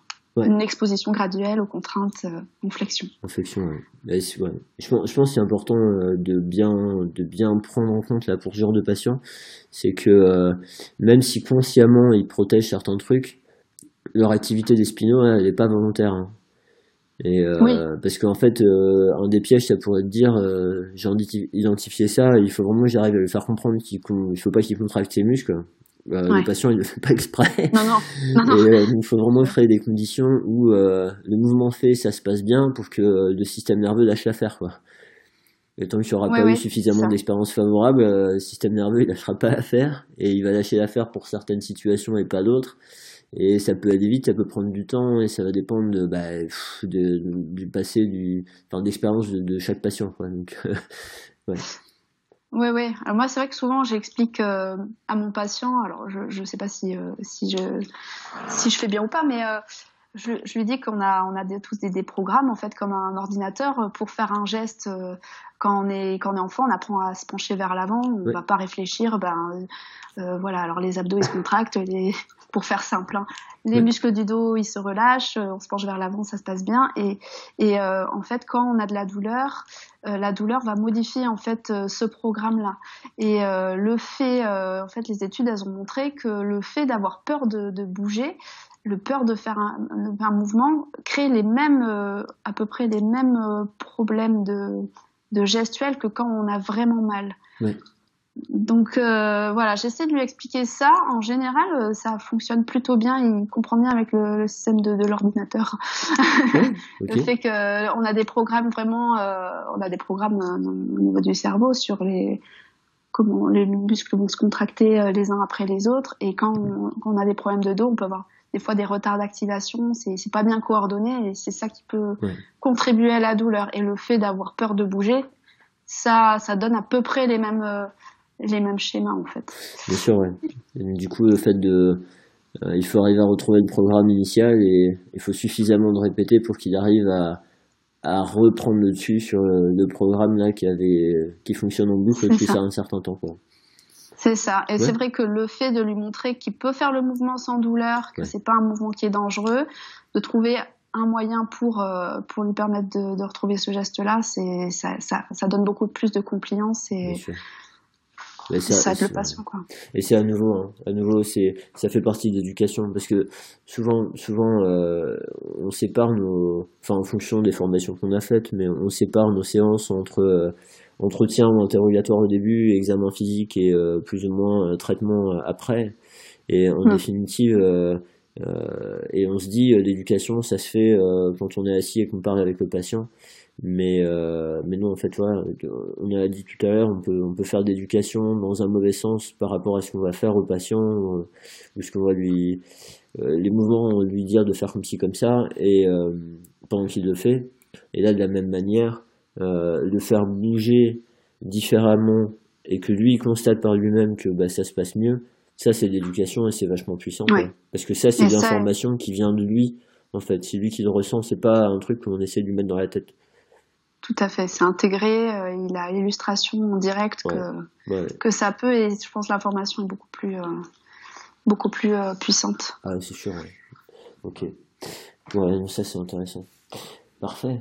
tu voulais dire quelque chose d'autre sur cette quatrième vignette? Euh, non, non. Alors voilà. Après, donc ce qui je pense qu'ils euh, ils étayent un petit peu. Donc là, ils parlent beaucoup d'éducation par rapport à, à ces personnes-là. Donc la thérapie manuelle peut être indiquée, mais accompagner beaucoup de euh, d'éducation et euh, encourager aux exercices, parce que donc c'est des gens qui ont peur de bouger, donc il faut vraiment les essayer de les, les reconditionner à l'effort. Et faire attention donc au langage qu'on utilise nous si jamais, donc voilà, parce qu'en fait, on peut dire ah ben voyez, on a, on fait, on fait de la thérapie manuelle pour euh, de problème. On peut très bien dire ben vous avez, c'est grâce à moi vous avez récupéré. Euh, et non non, en fait, la façon dont on va amener les, le, le, le traitement, ça va ça va pas du tout avoir la même portée. Donc, en fait, ils, insistent sur le, langage qu'on va utiliser euh, avec le patient et être honnête, voilà, dire que euh, la thérapie manuelle a vraiment un effet court terme, c'est ce qui a vraiment été reporté dans la littérature, euh, comme d'autres interventions d'ailleurs. Mais, mais voilà, c'est à, à, long terme, ce qui va changer, c'est la façon dont le patient va comprendre son problème et euh, comment il va euh, récupérer, euh, retrouver en fait les mouvements qu'il a perdus mais par lui-même quoi. Ouais. Et en fait là ce que tu dis c'est que si tu fais de la thérapie manuelle et que le patient ça lui permet de mieux bouger après, euh, lui, c'est euh, sa valeur d'éducation pour lui parce que du coup, il se rend compte que euh, euh son dos il est pas cassé, son disque il est pas foutu. Autrement, la thérapie manuelle n'aurait pas été capable de le réparer. Sauf que il y a aussi une explication qui est nécessaire derrière, quoi. D'arriver à lui ah donner une raison et que il n'est pas une croyance qui persiste comme quoi on a remis un truc en place et plutôt bah, d'essayer de lui donner une explication du genre.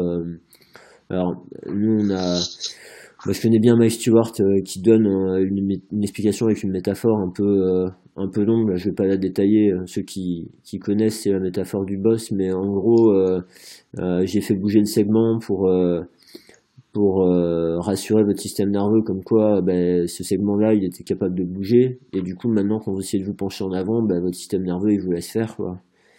Tout à fait. Oui, c'est ce qu'ils disent dans l'article. Ouais, ouais, tu vois. Aussi.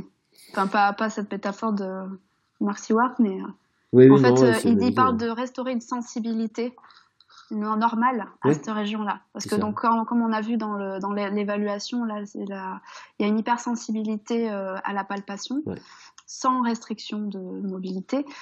donc en fait, le but là, c'est vraiment de restaurer une sensibilité normale au niveau du dos. Oui, tout à fait. À ce niveau-là, enfin normal. Bah, oui, de, de, de, la, de la moduler. Équivalente voilà, modulation. Tout à fait. Ok. Et donc euh, c'est ça le but de l'article en fait, c'est de comment euh, comment voir euh, la thérapie manuelle et, le en fait la l'évaluation par la palpation, comment l'intégrer avec les nouvelles données qu'on a sur la douleur. Tout à fait. Donc là, c'est un bel exemple. Après, vraiment comment ça s'intègre et c'est toujours en, lien étroit avec avec l'éducation. C'est un bel exemple. C'est vrai qu'ils arrivent bien à faire ça. Ok, très bien. Euh, alors, est-ce que tu veux, euh, tu veux passer au cinquième euh, cas?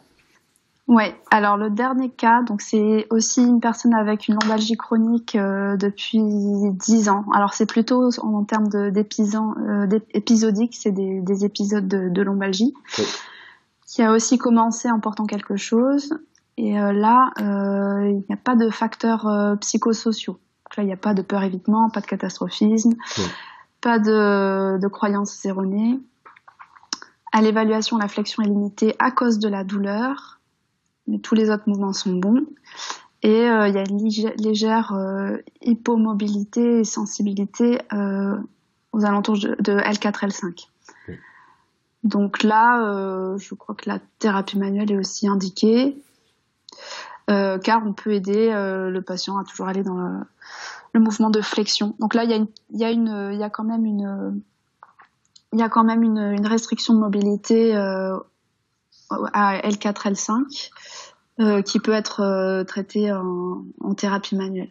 Alors parce que c'est vrai que jusqu'à présent, euh, on a beaucoup parlé de l'effet neurophysiologique. Au niveau du rachis, c'est essentiellement de l'effet neurophysiologique. A pas reporter trop d'effets vraiment mécaniques. Mais quand même, en fait, euh, alors moi, je, je, fais la formation du système canadien en TMO, qui est plutôt le courant de Maitland. Mhm. Et donc les mobilisations sont divisées en cinq grades, de 1 à 5. et le grade 5, c'est la manipulation.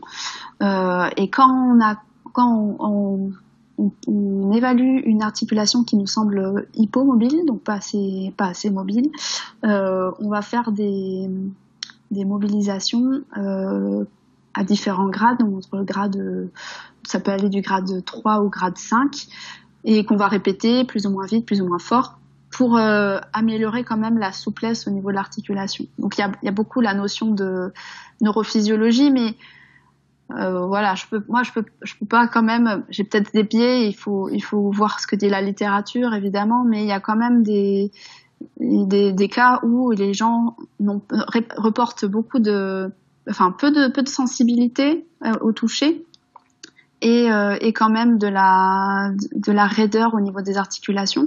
donc ça, quand même, on va le traiter en thérapie manuelle et, et, généralement, ça aide les gens aussi dans leur, dans leur ça, aide les gens dans leur euh, dans leur mouvement. Donc je peux je peux pas en fait euh, complètement euh, là ils en parlent pas trop dans l'article, mais c'est vrai qu'il y a quand même des cas où des gens la thérapie manuelle c'est aussi indiqué pour eux parce que ils ont il y a, il y a certaines raideurs qui qui les empêchent aussi d'avancer quoi. Ok. En fait, ce sera un, cas que tu rajouterais par rapport au cas qu'ils ont. Ouais, parce que là, c'est pas vraiment ce cas-là, parce que là, il y, y, a une hyposensibilité et c'est sensible. Mais euh, des fois, il y a, y a, vraiment pas de sensibilité. Et c'est très, c'est très raide. Et, euh, et, là, quand même, on va le traiter en thérapie manuelle à un grade plutôt euh, avancé. Et euh, on va en faire pour, pour améliorer en fait la qualité du mouvement. du coup, par rapport à ça, la, la vision mécanique, on va dire, serait de dire, ben, il y a un blocage articulaire et. Euh, j'irai pas dire, j'irai ah, jamais dire ça. Attends, attends, attends, attends. et, et, la, peut-être une vision un peu différente, ce serait de dire que euh, il y a, il y a une restriction d'amplitude en fait. Euh, si on va vraiment dans l'histoire du système nerveux, le système nerveux protège la zone par euh, peut-être de la contraction musculaire, etc. Et, mais pas forcément par de la douleur. Et donc, du coup, euh, en faisant de la, thérapie de la thérapie manuelle, on peut arriver à améliorer cette, euh, cette raideur de protection par les muscles en fait Honnêtement, là, je pourrais pas te dire et j'irai pas, euh, j'irai pas faire de, de conclusion sur euh, pourquoi c'est raide. Alors souvent quand il y a une, quand il y a une, une raideur, alors au niveau du rachis c'est peut-être un peu différent, mais euh, au niveau des articulations périphériques, euh, mhm. souvent après une blessure, il peut y avoir quand même une cicatrisation euh, un peu différente. Donc il y a du collagène qui se met un peu dans tous les sens. C'est pas forcément ordonné. Et en fait là, je crois que ça a quand même été montré que le fait de faire un peu de, de, de thérapie manuelle, les, frictions, les choses comme ça, peut aider à les fibroblastes à faire leur collagène dans dans une direction, dans la direction, dans une même direction, quoi, pour avoir euh, une cicatrisation un petit peu plus euh, ordonnée, on va dire. D'accord. Ça, je crois que ça été montré. Je vais pas dire de bêtises, mais il y a quand même. Je peux pas complètement résumer, résumer la thérapie manuelle à un rôle, le rôle neurophysiologique qui est primordial au niveau du rachis. Donc ça parle du rachis là dans cet article. Mais euh, il me semble que j'avais entendu à Glasgow que au niveau des articulations périphériques, il y avait quand même un petit effet c'est pas complètement mécanique parce que euh, on replace pas des articulations encore une fois. Je ne vais pas dire des choses que je ne dirais pas, mhm. mais euh, il y a il y a quand même un effet un petit peu plus mécanique et c'est vrai que de, de permettre à l'articulation de rebouger, de retrouver sa mobilité euh, euh normale euh, peut, peut, quand même aider, enlève une certaine épine irritative et permettre le, le mouvement euh, un petit peu plus normal et, moins moins douloureux quoi. Après ah bon après ça de toute façon c'est des des questions théoriques où on n'a pas toutes les réponses. Euh, il y a bien sûr qu'il y a des il y a des, des données euh, qui peuvent être interprétées plus facilement maintenant dans le sens de la neurophysiologie que dans le sens de de l'aspect mécanique articulaire pur. Mais mais après derrière tout ça je pense je pense que c'est intéressant d'avoir quand même une idée dans la tête de pourquoi on le fait. Euh, mais ce qui est vraiment important, par contre, c'est d'avoir une explication à donner au patient et une explication qui a le moins de chances possible de lui créer des, des craintes pour maintenant, ou des croyances pour plus tard. Et en fait, c'est là où cette, cette, discussion est importante, parce que même si on n'a pas de certitude, à un moment donné, il faut quand même qu'on soit capable de donner une explication plausible au patient. Mm. Et c'est pour ça, je pense que bah ouais, faut, faut, quand même. C'est pas, ouais, c'est, franchement, c'est pas évident. Bah, comme on n'a pas toutes les réponses, moi, je, je, suis assez honnête avec mon patient. Je, j'ai tendance à lui dire ce que je sais. J'essaie au maximum de pas lui créer de crainte et de pas lui dire quelque chose qui est faux. Donc, euh, j'irai pas lui dire que son articulation est bloquée. Euh, ce que je peux être amenée à dire, si la personne, je vois qu'elle n'a pas tendance à à être euh, anxieuse euh, vis-à-vis de parce que en fait il y a moi je trouve que souvent on a peur de, de créer des, angoisses aux patients mais il y a quand même beaucoup de gens qui ne sont pas particulièrement stressés sur ou qui qui ont pas la sensation d'être bloqués enfin il n'y a pas tous ces patients-là n'ont pas peur de, de bouger quoi. Donc si je considère que cette personne-là est capable d'entendre une explication un petit peu plus mécanique, je veux dire bah, vous avez peut-être besoin de un peu plus de souplesse euh, pour euh, cette direction de mouvement. Moi, je vais travailler un peu en thérapie manuelle pour voir si ça peut vous aider à, être euh, à, à, ce que le mouvement soit un petit peu un peu plus facile. Et puis peut-être que ça pourra vous aider à récupérer ce geste avec avec des exercices où vous allez continuer à la maison à travailler dans ce sens-là pour récupérer ce mouvement. C'est ça. C'est ça. Mais c'est vraiment pas évident, hein, c'est sûr, hein, parce qu'on n'a pas toutes les explications et, et, de toute façon, euh, moi, je, je, reste toujours à l'écoute. Euh, C'est-à-dire que si euh, on me dit euh, dans, dans, deux ans, ben non, il y a vraiment zéro effet mécanique. Euh, mais même si c'est pas un effet mécanique, il faut voir les études. Est-ce que le fait quand même d'appliquer ces ces, ces techniques-là peut aider la situation? Donc même si on comprend pas exactement comment ça fonctionne, c'est un peu comme Mackenzie en fait. Bien sûr. Mackenzie, moi j'ai toujours eu un peu de difficulté parce que c'est vrai que je, je comprenais pas comment ça marchait quoi. Mhm. Moi je me, je me disais bah en fait la personne on, l'encourage à aller en extension, euh, donc elle a pas trop peur de bouger, va dans une direction qu'elle a pas l'habitude. Il y a beaucoup de la personne est active et c'est ça qui est le plus important. Mais après le côté mécanique j'avais pas trop pas toujours compris. T'avais pas compris, ouais. Mais si tu veux, enfin, cette discussion-là, je l'amène parce que moi, un des, un des derniers cours euh, où j'étais assistant dans un cours Mackenzie, je me rappelle que, mais ça, ça fait longtemps, hein, je, je, sais qu'ils ont évolué dans les explications depuis, mais je me rappelle qu'ils avaient présenté le modèle discal, euh, enfin, d'intervenant avec moi, de l'enseignant, il avait dit, bon, on sait que c'est pas comme ça que ça se passe, mais euh, ça nous permet de, de mieux comprendre pourquoi euh, on utilise telle et telle technique. Enfin pour, pourquoi on fait dans cet ordre là en fait. Ça permet de retenir quoi. Et, euh, et derrière il y avait toute une discussion avec les, des participants qui, qui, qui cherchaient à, comprendre comment ça marchait quoi malgré ça. Et on avait beau leur dire mais écoutez c'est pas ça l'important. L'important c'est que ça aide les patients. À un moment donné on avait fait une pause en disant mais vous voyez cette discussion elle est importante parce que si nous, on n'arrive pas à satisfaire de bah, ça marche, mais on ne sait pas pourquoi, comment est-ce qu'on peut espérer que les patients ils s'en satisfassent alors que en plus c'est eux qui souffrent quoi. Donc à un moment donné, il faut avoir une explication. Après, tu as raison, euh, il n'y a pas besoin pour tout le monde. Et c'est comme toutes les techniques qu'on a, euh, manuelles, exercices, ce machin, c'est pas un truc qu'il faut appliquer à tout le monde. Juste, euh, il y, a des, y, a des, y a des moyens de savoir si euh, ben, pour ce patient-là c'est important ou pas et qui nous permettent de le déterminer avec lui plutôt que d'essayer de le deviner.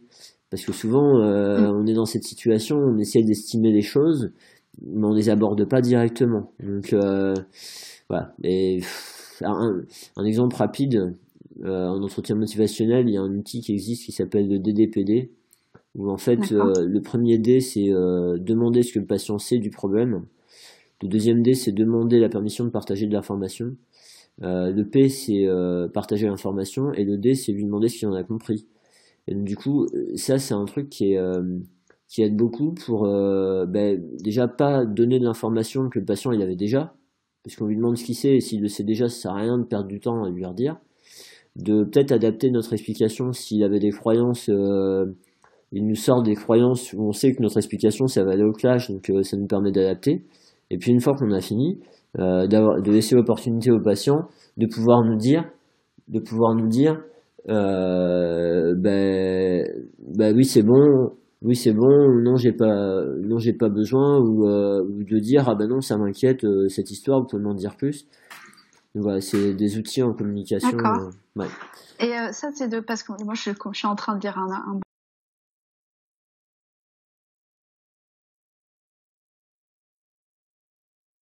c'est quel, dans quel, on peut retrouver dans un. Ouais, en fait, l'outil historiquement, bah, c'est un outil d'entretien motivationnel. Hein. L'outil historiquement, c'était de demander, fournir, demander. Et maintenant, ils ont changé le nom. Ça s'appelle demander, demander, partager, demander. Mais c'est un outil de base en fait de l'entretien motivationnel. Et c'est ouais. c'est là où ça vraiment ça aide d'avoir certains outils en communication quoi. Bah ouais, ouais, c'est ça. Puis de savoir comment euh, fonctionnent euh, les réactions des gens. C'est vrai quand on a tendance à vouloir aller directement leur enseigner quelque chose et qu'ils sont pas, euh, ils sont pas prêts ou voilà, ou c'est pas, c'est pas le moment. Mm. Ben on perd, on perd le patient des fois. Hein. Parfois, oui. Ouais. Puis on sait pas, on sait pas, on sait pas ce qu'ils ont en tête. Ouais, ça c'est un, un mm. exemple intéressant. Ok. Alors, par rapport à, tous ces patients-là, moi, il y a un truc que je voulais te demander. C'est que, en fait, si je, si je résume, mais je, pense que c'est un peu, un peu factice, un peu euh, grossier, enfin, c'est des exemples très fabriqués, on va dire, très virtuels. Mais euh, en gros, mon, idée, c'était que si le patient. Euh, alors, à chaque fois, c'était des personnes qui avaient un, début de. un début traumatique en fait, qui s'était fait mal en faisant un truc. Euh, des personnes pour qui c'était indiqué, potentiellement indiqué la thérapie manuelle.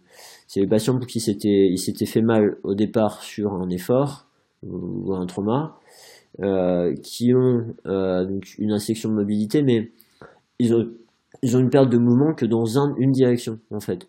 C'est, moi c'est ça qui m'a frappé, c'est que ah, ils ont simplifié au maximum. Hein. Ouais, mais c'est ça, parce qu'en fait les patients à chaque fois ils ont une perte de direction que dans un sens.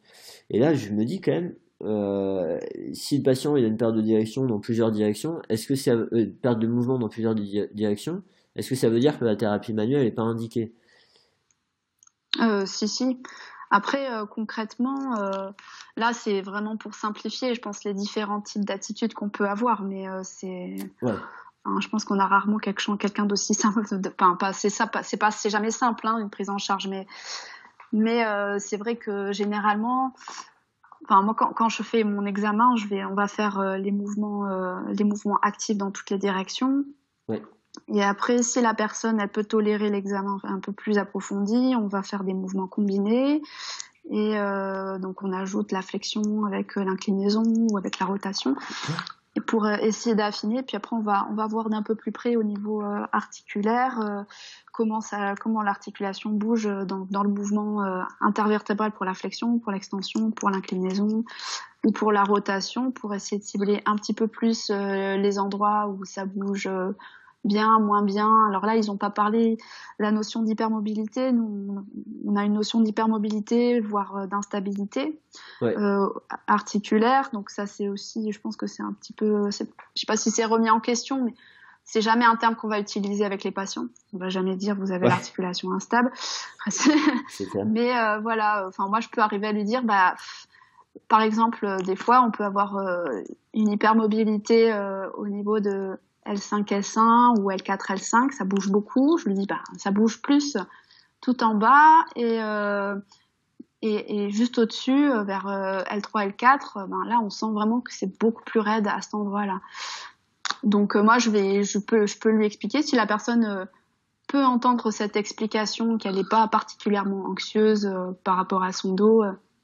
je peux lui expliquer que moi, je vais travailler peut-être un petit peu en thérapie manuelle au-dessus pour l'aider un petit peu à, à, mieux bouger sur le dessus et qu'après, il va falloir faire des exercices pour bien contrôler la, la, partie, la partie basse qui est un petit peu plus, un peu moins facile à contrôler. Et donc on va faire des exercices de, de, de stabilisation. Alors c'est pas des exercices pour euh, arrêter de bouger, mais euh, des exercices de, de, contrôle moteur, des choses comme ça. Ah oui, c'est terrible toutes ces précautions oratoires qu'il faut prendre pour pas faire peur aux patients. Euh, et en fait, je trouve que c'est assez anxiogène pour le thérapeute au eh final, parce que on a toujours, moi, j'ai, enfin moi, j'ai de plus en plus de peur euh, de, ce que je dois dire, ce que je dois pas dire. Je, je, tourne ma langue cette fois dans la bouche avant de sortir quelque chose, mais au final ça se passe bien quand même. Les gens, mmh. ils, sont, ils sont capables d'entendre des explications. Si, si on a bien voilà, si, si quelqu'un a vraiment très peur de bouger, je vais même pas parler de tout ça. Hein. Je, fais, le truc, euh, et puis euh, et puis effectivement, euh, on, y a peut-être le traitement sera même pas pas le même quoi. On partirait plus sur des trucs actifs, mais c'est ouais, c'est pas facile. c'est pas, facile, mais c'est vrai qu'il faut avoir quand même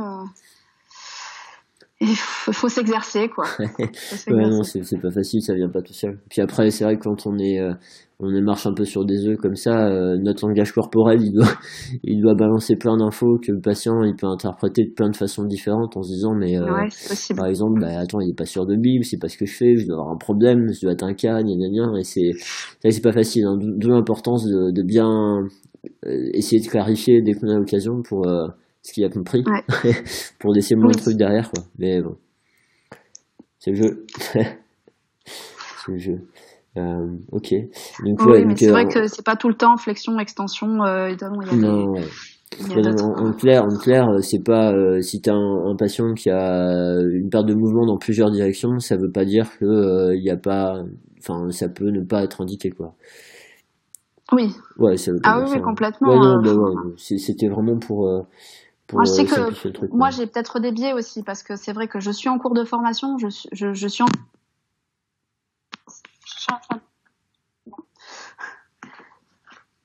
C'est bon parce que oui, j'étais oui, sans faire exprès. Ça va oui, c'est bon.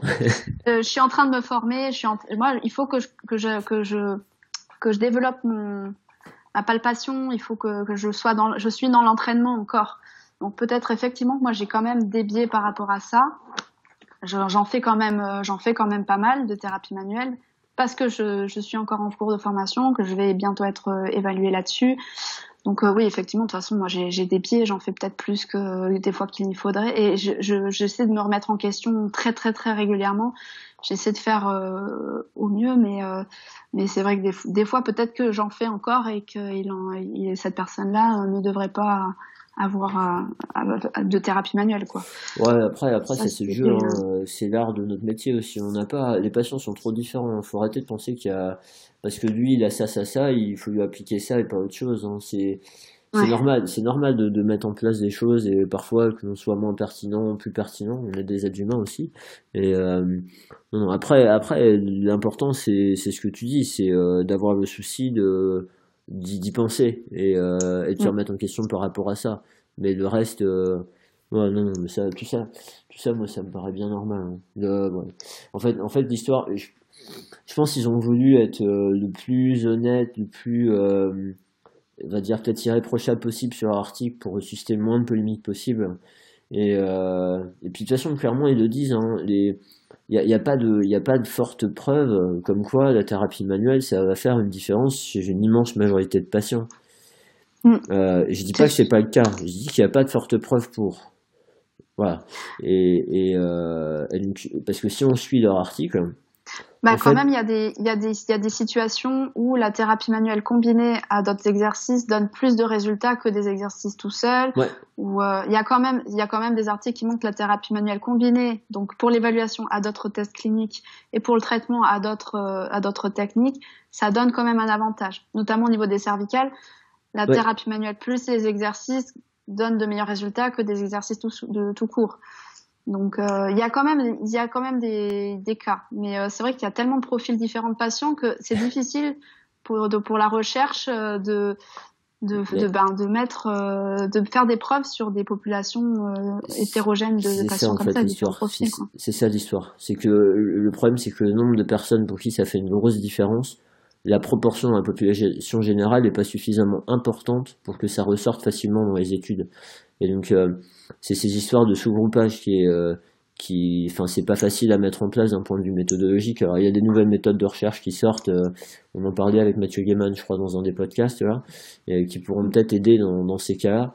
Mais, mais l'histoire, c'est de dire, c'est toujours pareil. C'est, c'est un outil. le patient qui est en face de nous bah, même si c'est pas le patient, enfin, c'est jamais une population, c'est un patient qu'on a en face de nous. Et si pour ce patient-là, cette approche-là va faire une grosse différence, bah, c'est dommage de ne pas pouvoir lui offrir.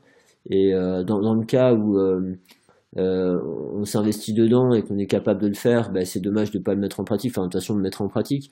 Mais dans le cas où, comme moi, euh, on n'a pas fait depuis longtemps et on n'a pas forcément une grande confiance dans ses capacités à l'utiliser, de ne pas lui offrir la possibilité de voir un confrère qui pourrait lui proposer, c'est dommage aussi. Voilà. Et, euh, ouais, donc ça, reste ça reste quelque chose sans doute à, à, enfin ça reste quelque chose à, à pas laisser de côté et, euh, et franchement, j'espère que les histoires de camps euh, pour et contre, euh, c'est un truc qui va, qui va s'arrêter, enfin qui va diminuer le plus possible parce que c'est pas ça la question. Quoi. Oui, c'est pas ça la question. C'est comme, c'est comme la chirurgie. On n'est pas pour ou contre la chirurgie. Il y a des patients, ça, ils en ont besoin. Il y a des patients, ils en ont pas besoin. Et puis, et la chirurgie, c'est un super outil. Bah, tous les autres outils, c'est pareil, quoi. Et, euh, et éduquer un patient et prendre du temps, eh ben, il y a des patients, il n'y a pas besoin. Il faut juste qu'on le meilleur et arriver à les identifier, ces patients. Et puis, euh, et puis euh, voilà. voilà. Donc, euh, bah écoute, est-ce que tu as d'autres choses que tu veux rajouter par rapport à, à cet article Non, non, non, pour l'article, je pense qu'on a, on a, bien, on a fait le tour. Bah écoute, merci beaucoup pour ça, c'était intéressant. Puis moi, ça me, ça me remet un petit peu à jour aussi sur, euh, sur tous, tous ces sujets-là. Euh, puis c'était intéressant parce que Claire Hebron, c'est euh, une enseignante que j'ai pendant mon master. Donc, euh, ah d'accord. sur un cours. je connais pas.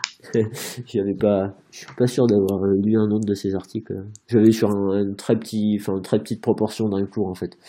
C'est pas une de mes enseignantes principales. C'est par contre, elle est responsable du master en musculo-squelettique euh, à Brighton, par contre. Donc, euh, euh, ok. Alors, ben, écoute, pour finir, est-ce que tu veux nous parler des, choses que tu fais en ce moment, des choses un, peu importantes à tes yeux? Ben, je peux parler de, des JFK. Ouais. Donc moi, je, donc, je suis secrétaire de OMT France, donc l'association qui vise à promouvoir la, la, thérapie manuelle orthopédique. Euh, cette fois-ci, c'est pas moi qui m'occupe du congrès, c'est euh, Vincent euh, Douillard qui qui nous prépare un super congrès avec Romain Guader.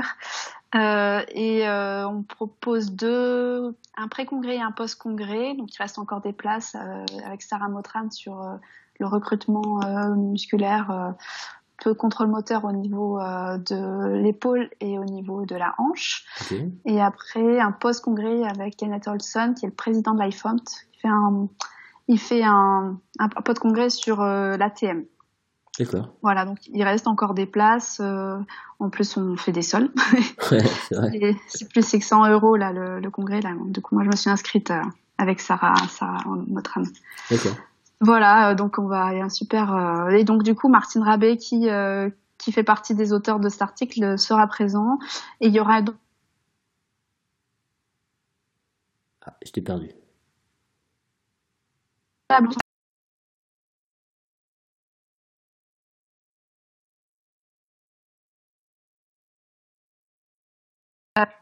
Voilà, il y aura une table ronde sur ça. Et euh, Attends, excuse-moi, je, t'ai perdu, il y a eu des bugs dans tous les sens là. Tu, tu disais euh, Martine Rabé, l'auteur de l'article, il va être présent. Il sera, dans, il sera présent euh, au JFK et euh, il sera à notre table ronde sur la table ronde et sur justement les neurosciences, la place des neurosciences dans la thérapie manuelle orthopédique. Donc vraiment c'est le sujet de notre, de notre table ronde.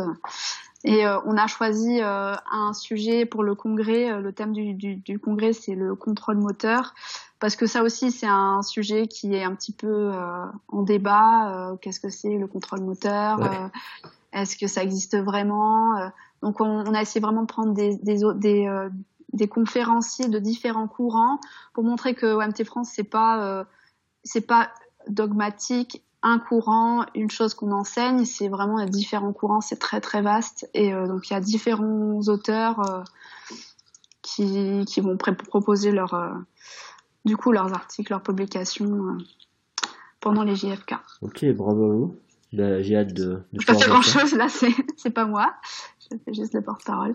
Ouais, Mais- ouais, bah, bravo. Mais bravo ouais, à on y sera, du coup, on sera bien visible. On, on prépare un super jeu. Ça va être. Apparemment, si ça marche bien, ça va être un peu n'importe quoi. Mais Il y a des choses à gagner, voilà. super. Bon, bah, parfait. Donc, euh, on va dire à, bientôt à, à tous les participants d'IGFK. Et puis, pour ceux qui sont pas inscrits, ben, je crois qu'il reste encore des places. donc, euh, Ouais, ouais, N'hésitez pas. gros- on est timide, là pour l'instant, c'est bien. ouais, super, super. Ouais, c'est quand même un gros, euh, un gros événement de notre profession. Enfin, c'est le gros truc en, en France. Donc, euh, non, c'est chouette. C'est Ouais. chouette. Bon, bah, écoute, euh, Sophie, me merci à- toi. Ouais, merci, merci, merci à toi, merci de ton temps. Avec plaisir. C'est gentil de partager euh, pour tout le monde. Et puis, ben, écoute, euh, je te souhaite une bonne fin de journée et puis je te dis à, à bientôt à Montpellier. Hein. Ça marche. À bientôt. Salut Bonne Sophie. journée. Salut. Merci.